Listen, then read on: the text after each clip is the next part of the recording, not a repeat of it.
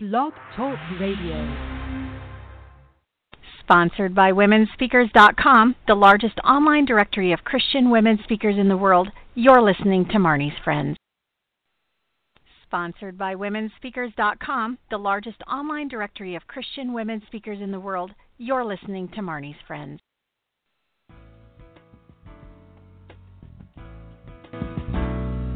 Welcome to Marnie's Friends, the online training show where experts share insights into aspects of life and leadership that take you from surviving to thriving ASAP. Right now, you are about to discover practical, doable success strategies to shorten your learning curve, increase your productivity, and skyrocket your delight in life. Be sure to thank today's guests by sharing this program via your favorite social media outlets and swing by Marnie dot com and give me a shout out too. Now let's get going with today's episode of Marnie's Friends. Welcome, welcome, welcome. This is Marnie Sledberg, and I'm excited to have you along for our show today called Top ten Mistakes in Marriage and How You Can Avoid Them. Our guest, Beth Steffaniak.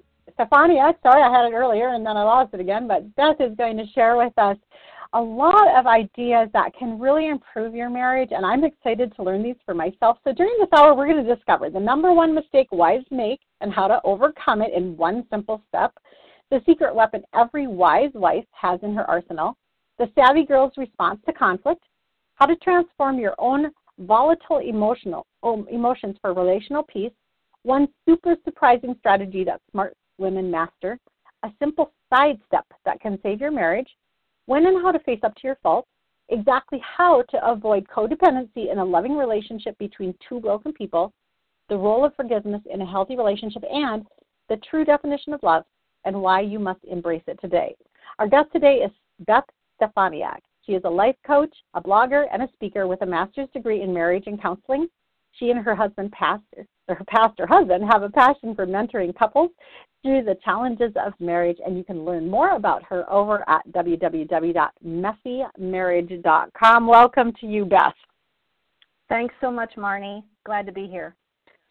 Well, it's exciting to have you here, and it's, you know, we are right on the heels of Valentine's Day, so love is in the air. We're yeah. going to talk about talk about marriage. You know, it is. How long have you guys been married? It'll be thirty years in May. I can't believe it, but yeah, right. Yeah, and we're thirty-three and a half years here in our home, and oh, really? you know, you you would think you would think that after all this time, you know, three decades of being married, that we would have it all figured out, and that we would have to have these perfectly, you know, well-greased relationships, and yet it sure seems like I can keep learning about this. I'm sure the whole rest of my life I'll keep learning about it. Oh yeah, so, yeah, definitely. Yeah, I'm it. I'm really excited to hear what you have to share, and you are kind of. I mean, your title of your website kind of says where you're coming from, that you aren't expecting us as listeners, as as people getting trained by you today, to come with a perfect marriage. You're you're expecting that we're coming with just the kind of marriage that a kitchen looks like after you made a meal. I'm just kidding. Yeah. You know, it's lived in, the lived-in look. Yes, a good analogy for it. Yeah, I, I, oh. I believe that when I came into marriage, I was a pastor's daughter, and I had all the, you know, spiritual training and upbringing, and I even had a master's degree in marriage and family counseling. So I thought I was going to be, you know, the poster child for a perfect marriage, and lo and behold, that wasn't the case. So, so yeah, it was pretty, it was pretty difficult for, I'd say, the first ten to fifteen years, and not to say that we're, you know, we've got it all figured out now, but But, yeah, that's where that the Messy Marriage blog kind of was born from, all of that. Hmm. Yeah, I, I remember thinking after I got married, I remember thinking, you know, I, I thought I was a kind of a nice person before this. And, wow, how did this just bring, bring out this, this side of me that I didn't even know was there? Well, let's go ahead yeah. and dive right in, because we have ten marriage mistakes. We're going to try to get into this one hour. So first okay. of all, I want you to disclose to us what's behind our number one, the number one mistake wives make and how we can overcome it in one simple step. Well, I I shared some some different uh, mistakes that I made in my marriage, and, and one of them was to never ask for help. Uh, but um, at this point in my life, when I look back on that, I feel like that was part of the problem, but I think for me the biggest problem was feeling like I had to change my husband into, you know, this perfect husband in order to, to have a good marriage. So even though it, it started out, you know, feeling like it was just a matter of I need to learn how to ask him for help, now I, I view it as I needed to ask the Lord for help, not not necessarily my husband. Hmm. So how did you make that transition? Um, I think it was uh, really just my walk with the Lord. The Lord kind of revealed some of that to me, and, you know, I would continually uh, get on that crazy cycle that uh, Emerson Eggerichs talks about a lot, and we would fight. We get into this same old, same old fights, and um, it really wasn't about what we were fighting about. It was about our hearts, and, you know, I couldn't change my husband's heart, but um, as I went to the Lord and would pray about it, because I, I would, honestly, I would go in prayer and just complain to God, but he took that um, willingness for me to be open and honest with him, and he began to chip away at my heart and soften it, and it took a lot of years, but um, as I began to pray and began to study you know, God's word and, and apply it to my life, I began to see that I was really, in effect, making my husband um, my savior, my idol. Right. You know, he had to be uh, the one doing the right thing or acting in the right way in order for me to be happy. So, um, so then it became about learning to, in those moments, shift my way of thinking and seek God's help, um, seek God's insight into what I was doing, not necessarily into what my husband was doing, although that was part of it, but my primary focus had to be on what am I doing, what am I thinking that's uh, sinful and, and hurtful to my husband, and how can I change that? Yeah, yeah, it is it is the number one. I, I agree that that is the number one mistake that we make is too much, um, too much focus and pressure on him to be everything for us. You know, he just, yes. he can't do it.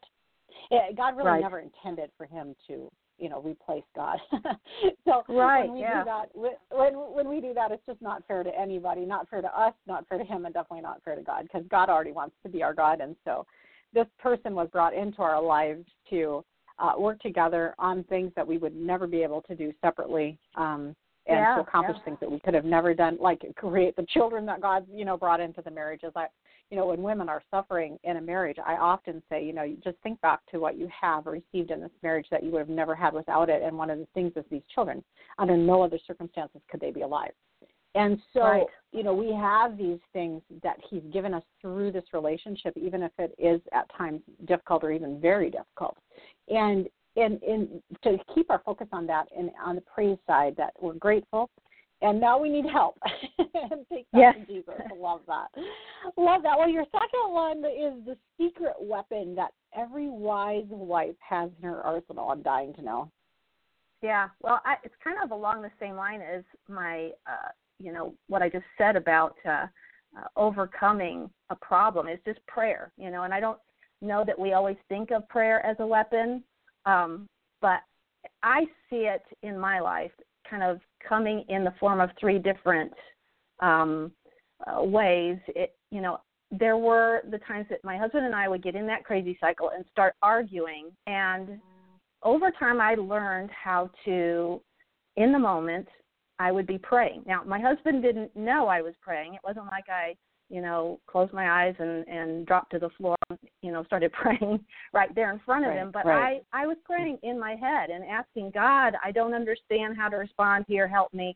And, and those times helped. I didn't always think to do that. I still don't always think to do that. Sometimes I'm so caught up in the moment that it takes later. You know, we usually can, my husband and I will, right. will realize, okay, this is getting out of hand. We just need to cool down. And so we kind of go into our separate corners, and that's when I prayer process and I prayer journal.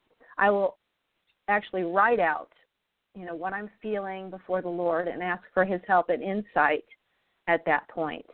Um, and I'm telling you, Marnie, it just it changes me. I come back to my husband a softer, more humble woman. I see my, my contribution to it, and I can, with the courage of the Lord, admit that to my husband. So now, you know, he used to he used to be afraid of those times when I would want to pull away. And now it's like he's like, oh, go, go pray, you know, because he knows how different I will be when I come back. Right. And right. Uh, but the third thing is just my husband and I have learned, we, we really didn't start this practice until probably about six years ago. We started praying daily together, um, like at the beginning of our day. And uh, we encourage couples to do that. And sometimes the beginning of the day doesn't work for everybody. But I'm telling you, when we started doing that, I think that was a really watershed moment for us, because it would curtail the conflict that would normally uh, crop up in our day. I'm not saying it kept every argument away, but it really, I could tell a difference in our attitudes throughout the day just because we did that one simple step, short little prayer. I'm not talking about we spent ten minutes on our knees. We just grab each other's hands and we pray, you know, just a little bit about the day and what we want the Lord to do in us, and we're out the door. So uh, for me, those those three things, um, that's the the strongest weapon we have. I mean, I don't even. Th- I think Satan looks at that and he's like so intimidated by a couple that prays together. Yeah, I just these are these are the three that I use all the time, also, and in in that order. So in the moment, just arrow prayers, Jesus, Jesus. Oh, I'm yeah, just yeah. in my heart, Jesus, Jesus, Jesus. You know, and then and then as soon as I can, to sit with Jesus and to process it through, and to actually, I do the same thing. I journal it out, and really? I just yeah. let him talk to me. A lot of times, he will uh, focus my thoughts on a certain verse. Sometimes he'll yeah. just bring a concept right directly to my heart or to my head. Um, and then the praying together too. And uh, we don't do the same kind of prayer together that you do, but we pray together. And one of the things that we've really noticed is that if we pray together before a difficult conversation, like one where we are going to have to make a big decision, or we're going to, we already know going in that we have different perspectives on this. If we pray first, it changes the whole conversation. Yeah. And yeah. I think what, I think what I've kind of figured out, Beth, is that um, it, because prayer levels the playing field. We're we're both yeah. just sinners before a loving God, you know? And, yeah, and, and, good way and to put we it. Are, we are, you know, we're at his mercy, really. And he's extended yeah. grace to us. And, and because that prayer reminds us and brings us into that position, we are there with each other then, too. That same grace that God extended yeah. to me, I'm more likely to be able to have to extend to Dave if I have just talked to God. so, yes. you know, just, yeah, it's definitely. huge. It, it's huge. No, I totally agree that these things can really, really help. Well, we are going to take a little break and come right back and talk about the Savvy Girl's response to conflict, as well as how to transform your own volatile emotions for relational peace. We'll be right back.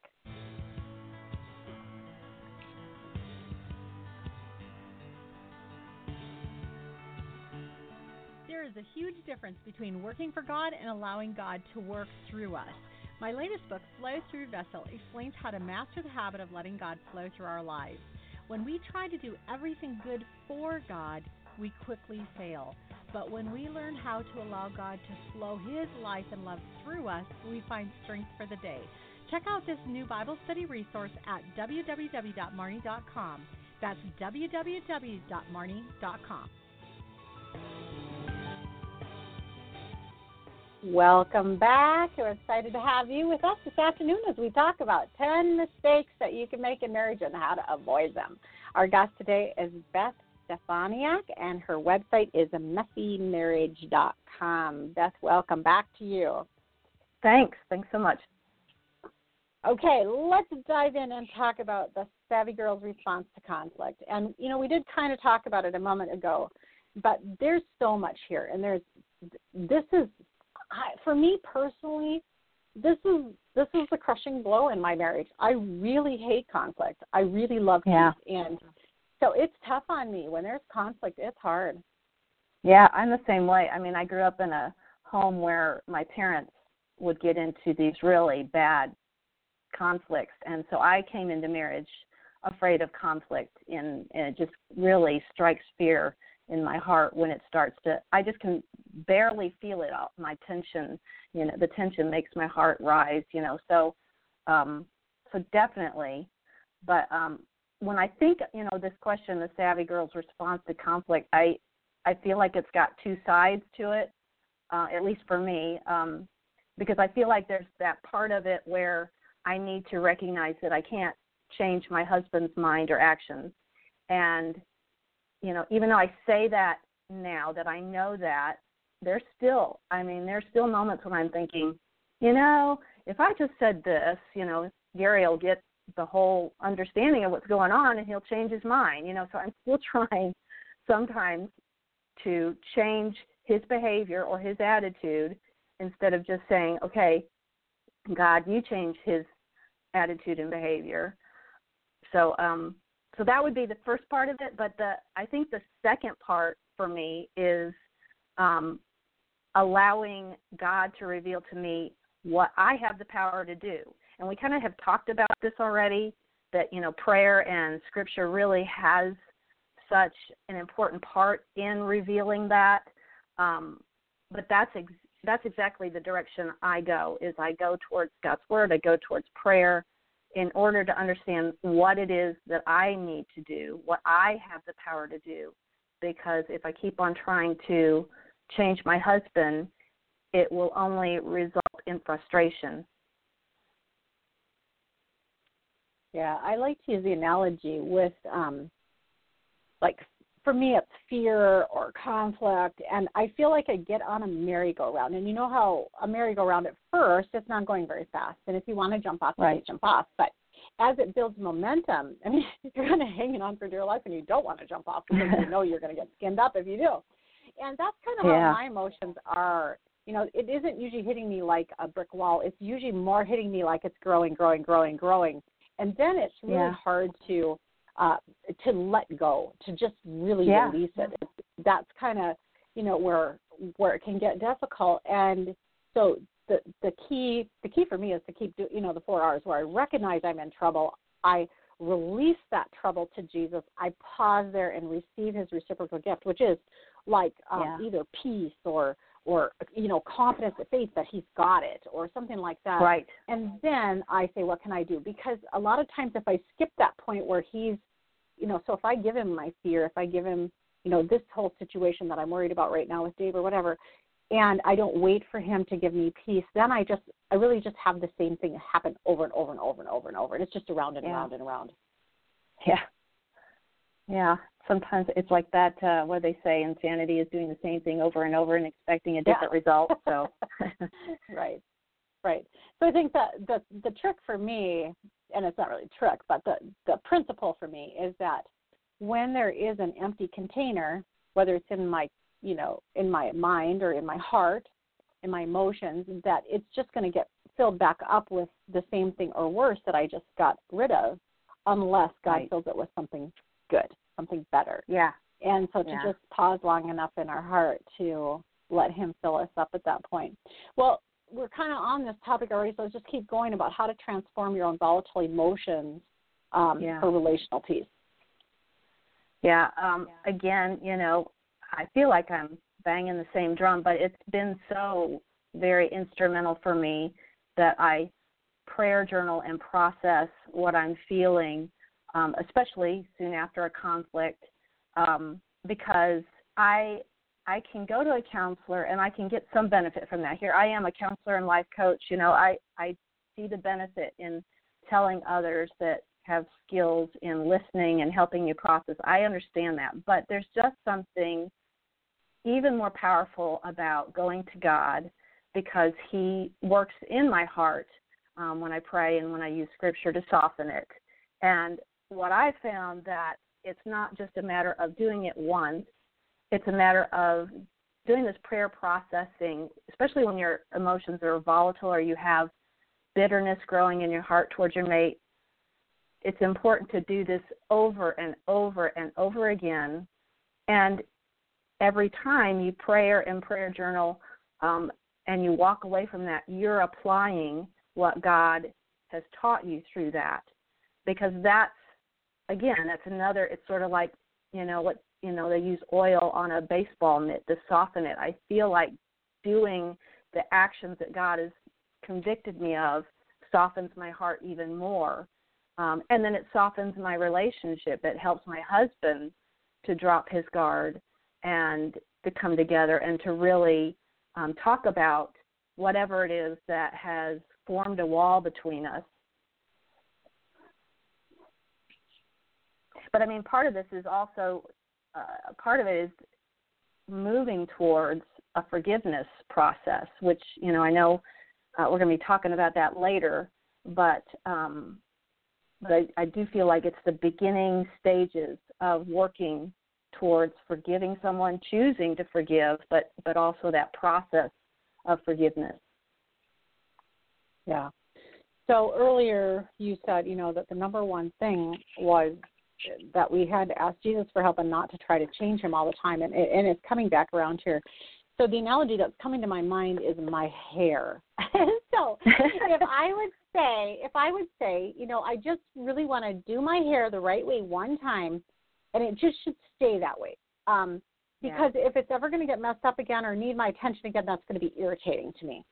Um, that right. would just be so foolish because it's yeah. at least once a day it needs serious attention. And then even maybe at different times throughout the day, if there's wind or something like that, it needs additional attention. So yeah. we can handle that with our hair. Why can't we handle that with our husbands? We don't have that much grace for them. We want to just tell them one time, this is how I want it, and have them to always do mm-hmm. it that way, or else we're going to be upset with them.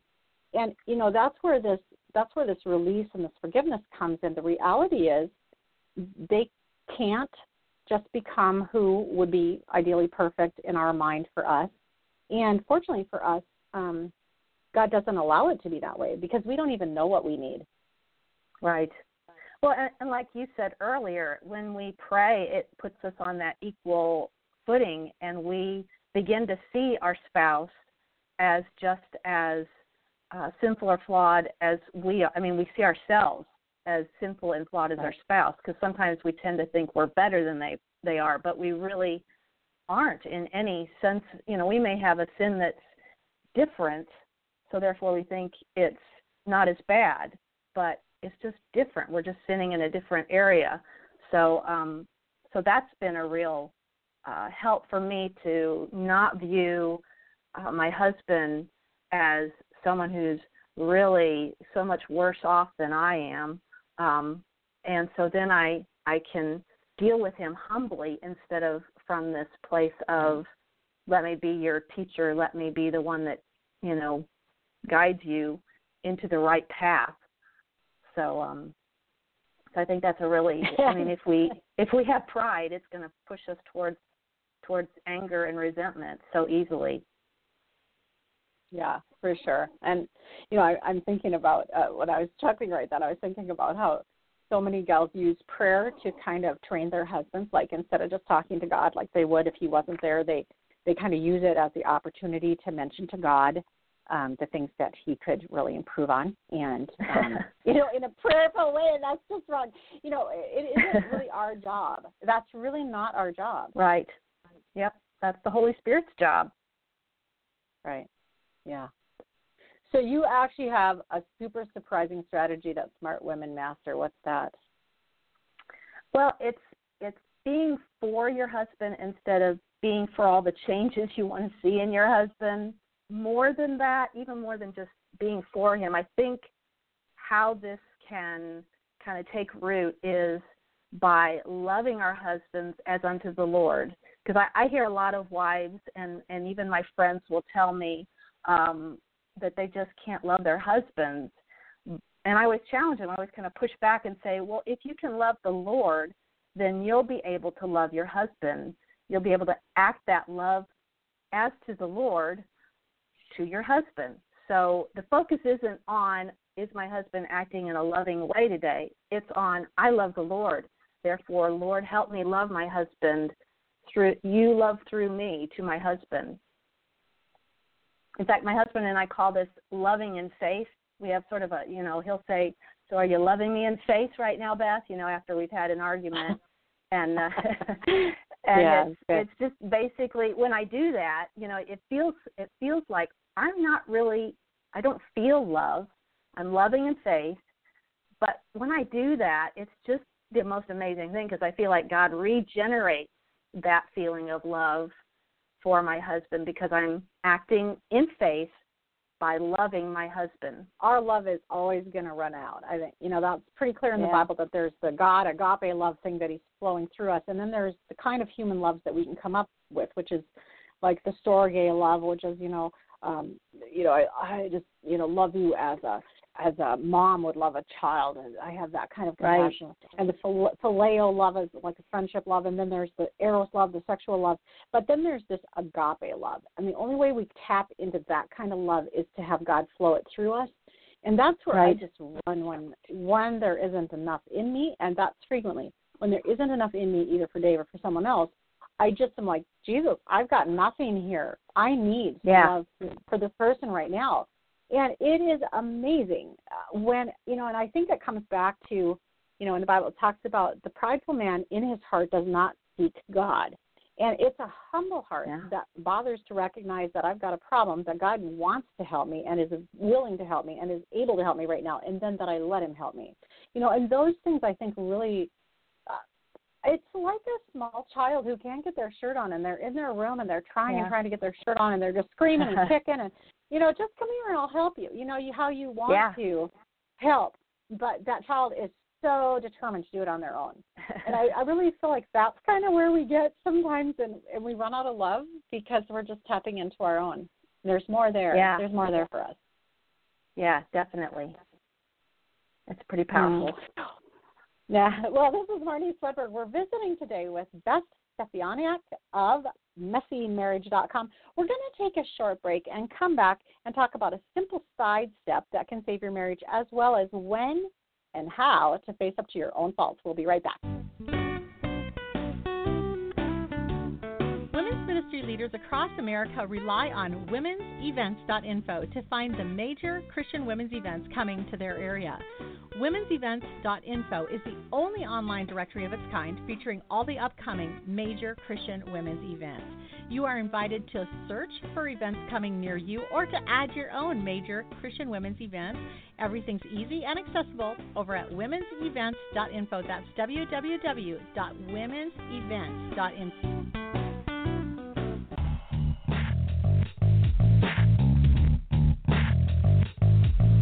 Do you ever need a guest speaker, or maybe you're a speaker who's available to go?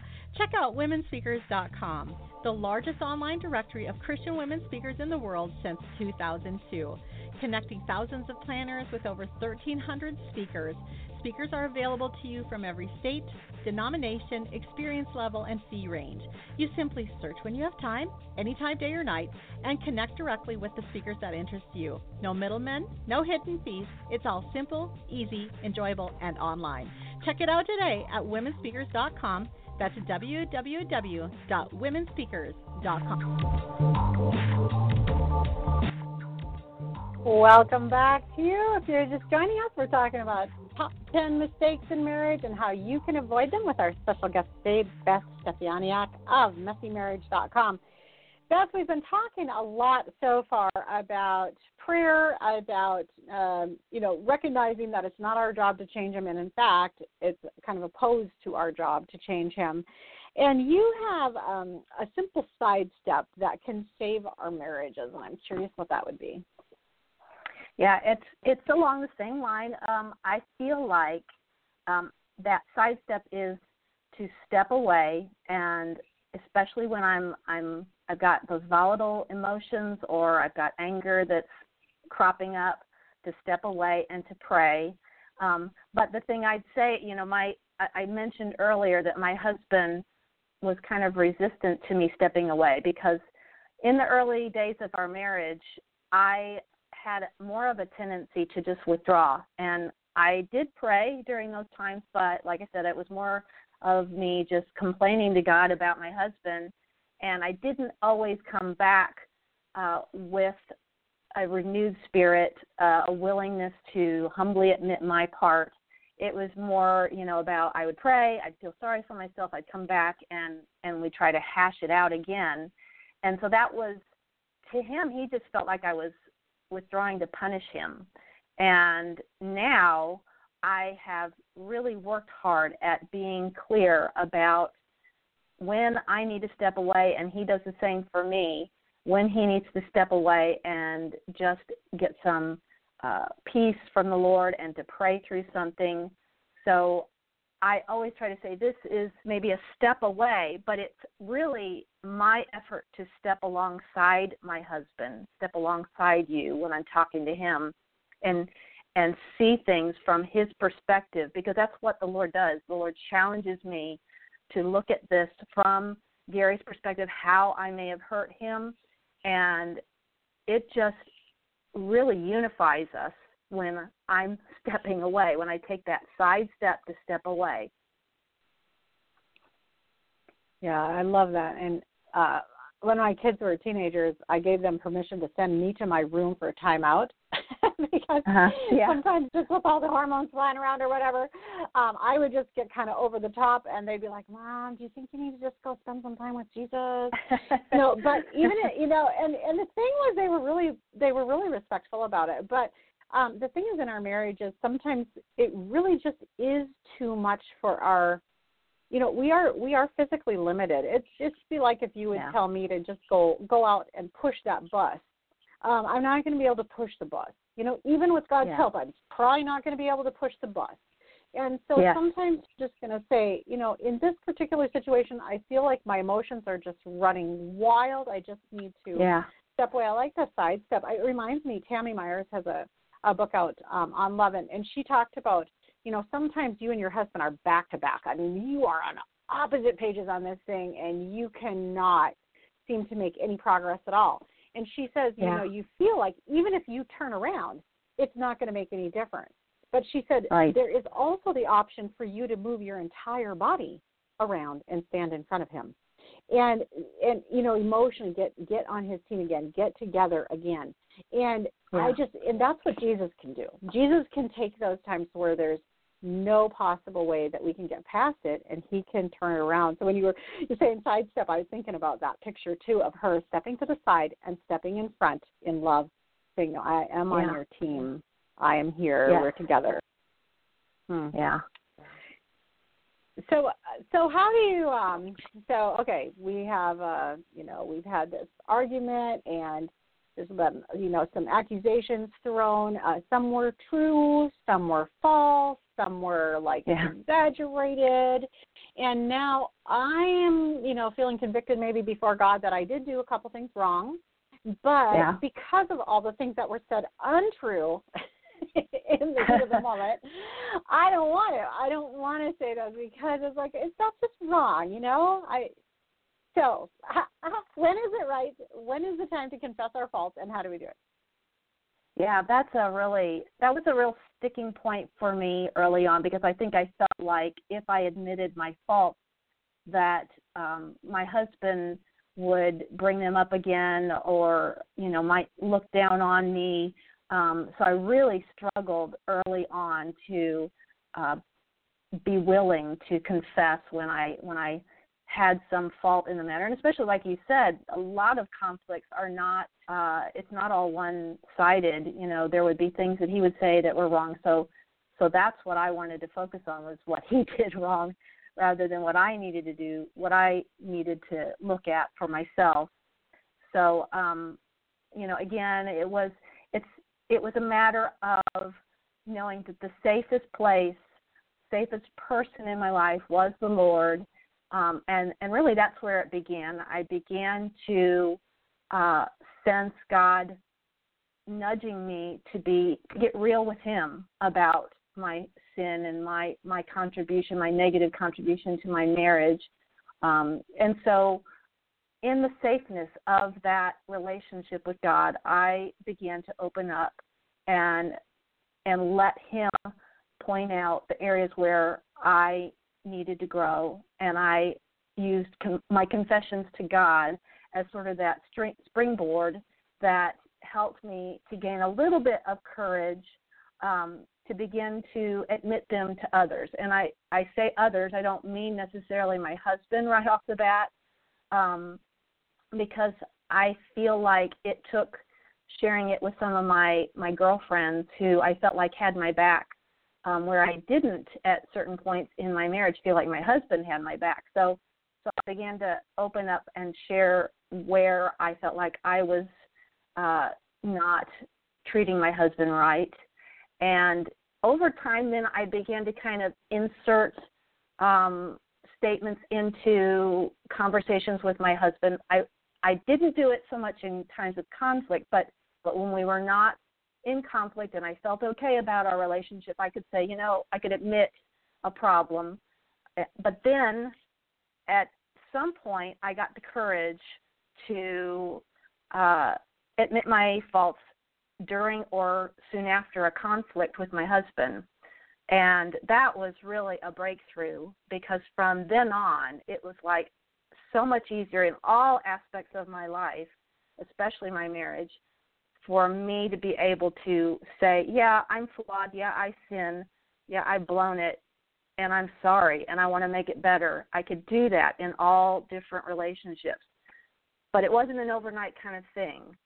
So um, it's just that sh- gentle, like you said, God filling up my heart with his truth over time and healing some of those those uh, areas where I was broken and believing lies, really. That's when that's when it really started to make a difference in my life. You know, there's a there's a saying that goes, hurting people hurt people, right? And yes. I'm, I'm thinking here as you're talking, I'm thinking, when we um, when we come to a relationship with our husband, or even even all of our relationships in our life, but of course the husband is, you know, the closest one, and and because I've I've I've actually explored this quite a bit in my own heart with God. You know, why is it that he can hurt me so bad? Why is it that I seem so vulnerable with him compared to um, other people who are also, you know, maybe even have more power than he does or whatever? And it's because yeah. God put that inside of us. We truly long to please them, to be pleasing to them, and to have them please us. I mean, that, that yeah. longing is there. And so we are more exposed with our spouses. And I love what you're talking about here. You know, Jesus first, you know, then, then, you know, once you, once you get there, you know, little confidence, little steps at a time until you can come to a point where you can, you know, be vulnerable on a different level than you maybe have been so far. But I was yeah. thinking how important it is that we come to our spouse then already knowing that we are forgiven by God. And that right. confidence, yeah. like for me, that helps so much, because I know that even if he should be so wounded in that moment that he still cannot extend forgiveness to me, I'm going to be okay. Yeah. God forgave me. Yeah. I'm okay. And, and and I think that that's where we get some freedom and some space to, to breathe. Yeah, yeah. I, I'm actually, my post that's gone live today on uh, Messy Marriage is about receiving Christ, and I just really don't know how a couple that where they're not believers, how in the world they navigate conflict and challenge in life and marriage without that uh, foundation of God's love and forgiveness.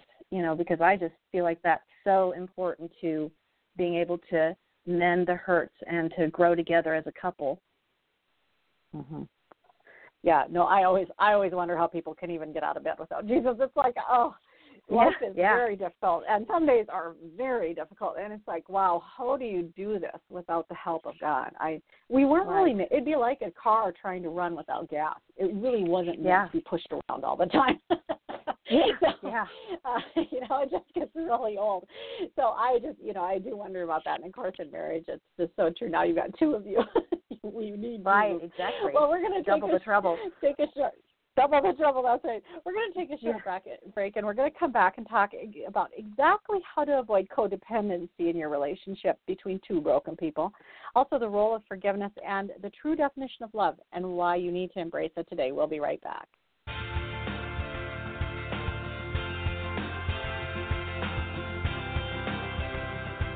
You take a few moments right after the show and help me out. I am curious who we're missing.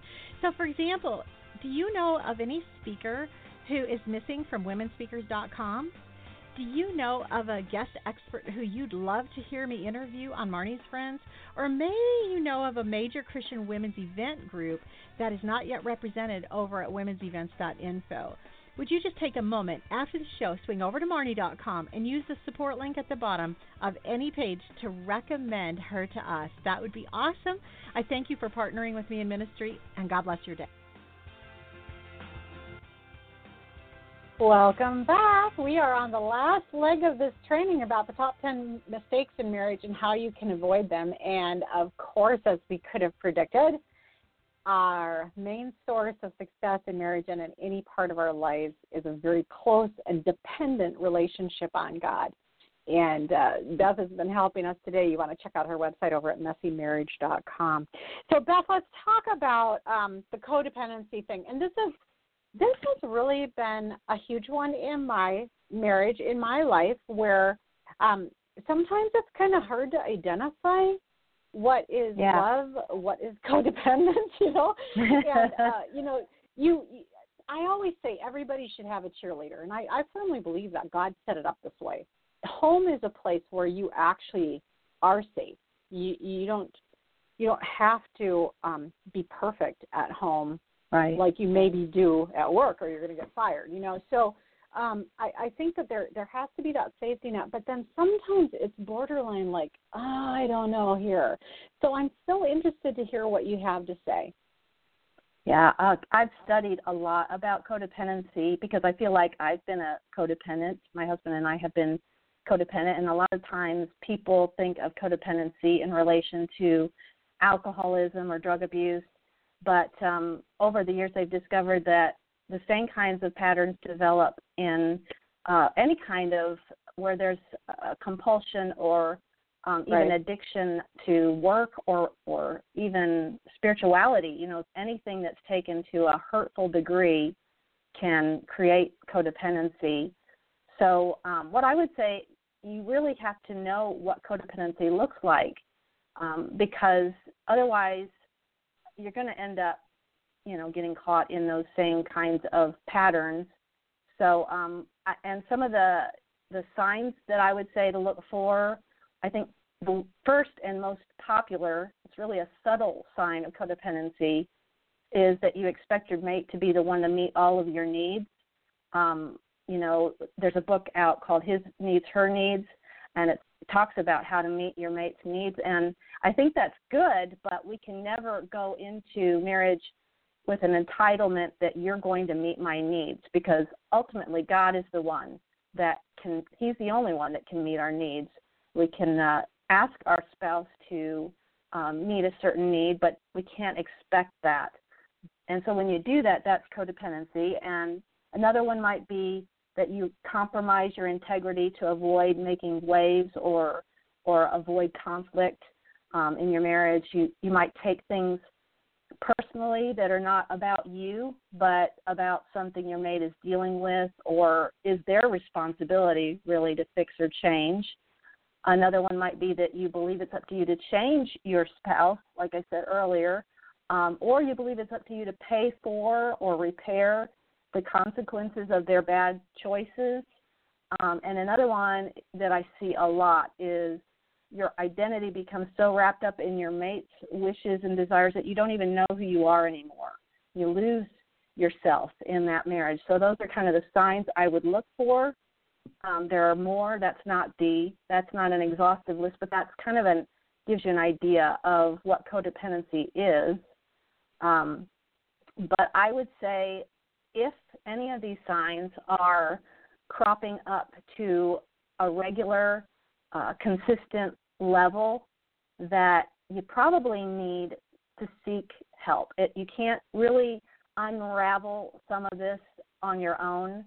So this is where I think if codependency is strong in your marriage or relationship, that you probably need to seek the support of a support group or a counselor or life coach to kind of give you some Uh, perspective and support on finding ways to navigate out of that, and because it's, you know, if if you're codependent, most likely your spouse is too. I mean, it's it's just sort of a uh, a a thing that that draws codependents are drawn to each other, so um, it creates some very unhealthy dynamics in marriage that that we just can't really untangle on our own. Yeah, no, I agree. And it is, it, it can be very subtle. And the other thing is, you know, sometimes, you know, we see biblical examples of this where sometimes um, the marriage partner is asked to do something, um, even the wife is asked to do something that um, that would seem to us to not be uh, biblical. Like I, I think about Sarah agreeing with yeah. Abraham to say, yeah, you know, I'm your I'm your sister. And apparently there was yeah. maybe the potential that she was like a half-sister or something as well as his wife. But, you know, in those situations, you know, I think we just have to just really uh, pray and ask for peace with God. But I think where, you know, where you can identify clear codependence is when you're not even bothering to do that. You're just seeing a problem and you're just going along because you want to keep the peace or because, you know, whatever. And, and I think that I think that you have to You have to recognize that you are going to stand alone before Jesus and be accountable. you know, yeah. you you don't get to stand behind him and say, he made me do it. Um, yes. You will yes. be standing by yourself. And so it's important for you to have your own relationship with Jesus right now, where you're asking him, you know, in this situation, today, what am I supposed to do? And, and to go forward yes. with that. And, yeah. Do you have any other thoughts yeah. right there before we move on to forgiveness? Say that again. Did you have any other thoughts on the topic of oh. codependency before we move on? Well, I just I would add that if you if others have said you've got a victim mentality, if they've ever said that about you or you're such a victim, then you probably have some codependency because that's, you know, like like you were saying, it becomes about what my spouse is doing to me. And they're the problem. You you stop really dealing with your responsibility in the relationship a lot of the time when you're codependent. So that's all I would add to that. So I kind of feel like everybody is codependent a little bit in some yeah, areas. Yeah, you know, I where, do too. Yeah, you know, I, you know. So if you're listening and you're like, oh, I see that in myself. I'm so, you know, I, I think no, I think it's just really prevalent, especially in our culture where. Um, You know, we get things easily here, and and we want things easily, and it's very, it's you know, it's very easy to just start uh, depending on that other person and making them, you know, be the scapegoat for anything that's not perfect in our life, and it's just easy to do. Well, let's go yeah. ahead and talk about forgiveness. We've already touched on it, but this is such a huge issue. It's it's really really tough to um, extend God's love. You're blocking it because of your own unforgiveness. Yeah. Yeah, and this has been such a um, important uh, thing for me to understand. I've done a lot of study on it in addition to just what the scriptures and what God has revealed to me over the years. Um, so forgiveness is really close to my heart. Uh, I talk a lot about it on my blog. But for me, I view it as Um, you've got to be at a place, if you want to forgive your spouse, you've got to be at a place where you're open and you're willing to do the work. And part of that work is the prayer journaling that, you know, I've talked about throughout. Um, and as a counselor and life coach, I would encourage wives and women to begin the forgiveness process by actually grieving the pain uh, that their spouse has has done against them, because um, we really need to receive God's healing of those wounds and, and not say, oh, well, that didn't matter. What they said or did didn't matter. God God weeps with us, and God cares about that hurt and wants to bring healing to it. But you can't just stay there. You can't stay, um, you know, with that pain. You've got to receive the comfort that God gives and move beyond that to Uh, the next step, I think, would be sort of um, understanding the conflict that, and really that that's where we talked about before, where you look at it from your spouse's perspective. And I always encourage women and my clients to uh, view it from what they were trying to do that was positive. They they did it in a flawed and broken way, but what were they trying to do in that moment that didn't come across in the right way? And kind of view it from that angle, um, understand your spouse's wounds, what has contributed to them moving in a hurtful direction in your life. And when we, when I come from that angle, when my clients come from that angle, um, it really opens their eyes up and it gives them empathy, and God drives that forgiveness even deeper um, into their heart. And um, so, so then I, I take my, I tell my, my clients to go even further. Okay, what is it to hurt your spouse?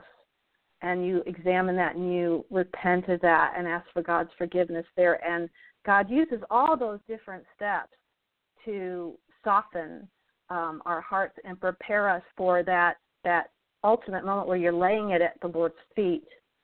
Um, and a lot of my clients, and I, I think we kind of talked about this before, a lot of my clients say, well, my spouse keeps on reoffending, um, so what do I do with that? You know, I, I feel like I can't forgive. Well, you, you do forgive. It's just, it's that principle of the seven times seven that you just talked about, where you just, like you said, with your hair, you continually have to go back and you continually have to have the Lord bring healing and comfort to you and perspective, and you repent of your part and you forgive your spouse of their part, and then you can move forward. And so you just keep on doing that. And honestly, in my marriage, as I've done that, the offenses have become less and less frequent.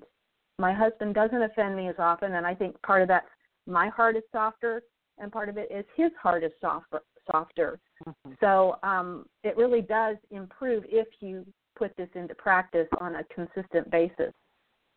One of the things you said uh, made me think of, you know, forgiveness is not the same as pretending something doesn't exist. You know, yeah. That's not forgiveness. That's just setting right. you up for a major breakdown physically, emotionally, spiritually, in every way later, uh, relationally. So right. what you need to do is you need to look straight at it, and that's where that grieving piece comes in. When we look straight mm-hmm. at it and, and recognize that did really hurt, um, and, right. and go through the grieving process of that, then that's where, again, that's where you're able to truly release, to get off the merry-go-round and to let God fill that space with something, uh, you know, like peace or love for them, or, or something that is different from the pain that you've been feeling. And I remember, yeah. Beth, when I was um, maybe fifteen years or so in, and and I was somewhere, and they, you know, were talking about, you know, you have to forgive your spouse. And I was like, yeah, I forgive about everything, you know. And then he, the, the preacher said, and if you even have hurt feelings over something that happened before, that's unforgiveness. And I was like, oh, my goodness. I wasn't defining it that way at all. Yeah. I just yeah. still had hurt feelings about a lot of things. And it was like, oh, that's unforgiveness. I never knew. And so I think sometimes it kind of masquerades around looking like something that's not, not unforgiveness. But yeah. if you, it's kind of the difference between having an open wound and having a scar. A scar, yeah. you know, you can scratch at that and it's not going to bleed.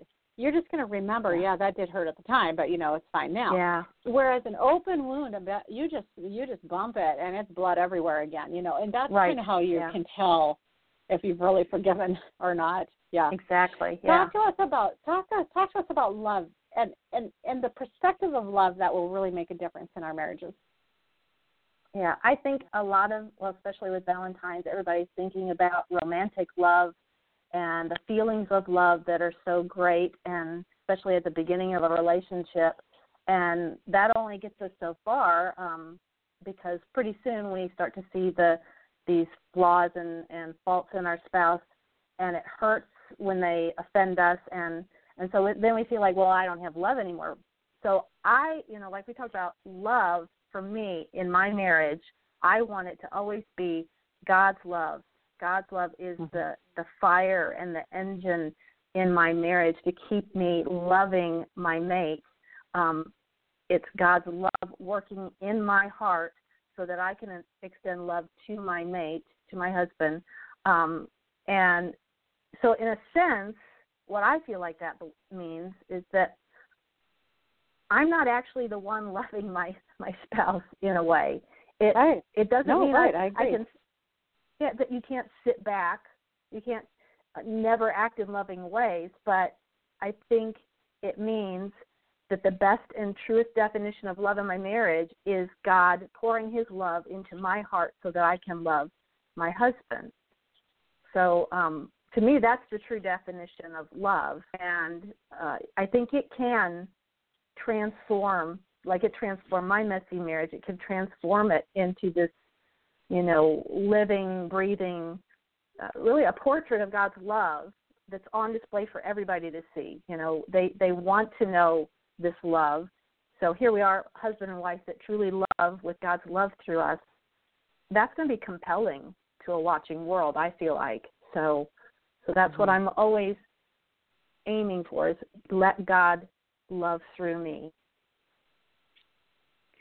Well, and the the problem with our own love um, is that it, it's a limited supply. So my love has got to be fed, or else it starves to death. And so therefore, right. it's, again, back all on him. If he's not giving me enough love, then I got nothing left to give him. And that's just how it is. And that is how it is. But God's yeah. love is never dependent on me.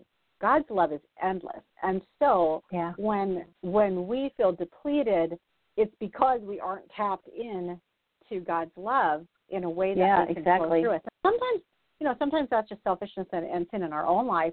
Other times it's just that we became unaware, taking the wheel, you know, and it's like, okay, yeah. I'm yeah. going to get out of this position and let God love me. So, you know, the way you said, the way you said that, I know some people feel like, well, maybe that's a cop-out, that you aren't really, you know, loving. But the thing is that if we did, let's say, if we if we said, okay, God, you just love through me, but I'm not going to move, I'm not going to hug, I'm not going to open my mouth, I'm not going to receive a caress, I'm not going to do any of these things, but you just love through me. Yeah, that would be a cop-out. But yes, when we yeah, are definitely. the willing vessel to flow God's love from heaven through us to our spouses and to the world around us, then God can do amazing things through our lives and in our homes. Beth, this hour has been just fantastic. Uh, thank you so much for coming and sharing all this. You've shared so much great content here. And Thanks. your I'm website, so it's a blog. Here. Yeah, it's a blog, yeah. and there's other stuff there. What do, what do people find when they go to messy marriage dot com? Um, a lot of what I'm covering right now is about spiritual disciplines and really growing in your faith so that you can grow closer to your spouse. But you'll also find a lot of posts about forgiveness. Like I said, that's been sort of an area of interest and study for me, and, and something that I processed through in my own life. So I would say those two are, two things are really where I, I shine the most in, in that blog. Oh, that's awesome. And where's home for you guys? We live in Edwardsville, Illinois, which is near Saint Louis, Missouri. We're about twenty, thirty minutes from the Arch. Great. Okay. And thank you so much for being here. You guys want to go over and visit messy marriage dot com and check out everything that Beth Steffaniak has to offer you over there. Beth, I hope you have a great rest of the day. Thanks for coming. Thanks for having me, Marnie. And thank you all for being here. Uh, it's always so fun to to see you all come and get on the front page of Blog Talk Radio while we're live, and then it goes all over the internet after that. If you want to have a player at your website, just go to Blog Talk Radio forward slash Marnie's Friends, and you can download a player right there and put it on your website so that your guests can um, hear these podcasts as well. And if you have a guest that you would like to have the interview, you can submit that over at marnie's friends dot com. Just scroll to the bottom of the page. And also at that link, you'll be able to see all the previous shows and get the training in the categories of life that are most important to you today. Thanks for being here. I hope you have a wonderful day, and we'll see you next time. Bye-bye.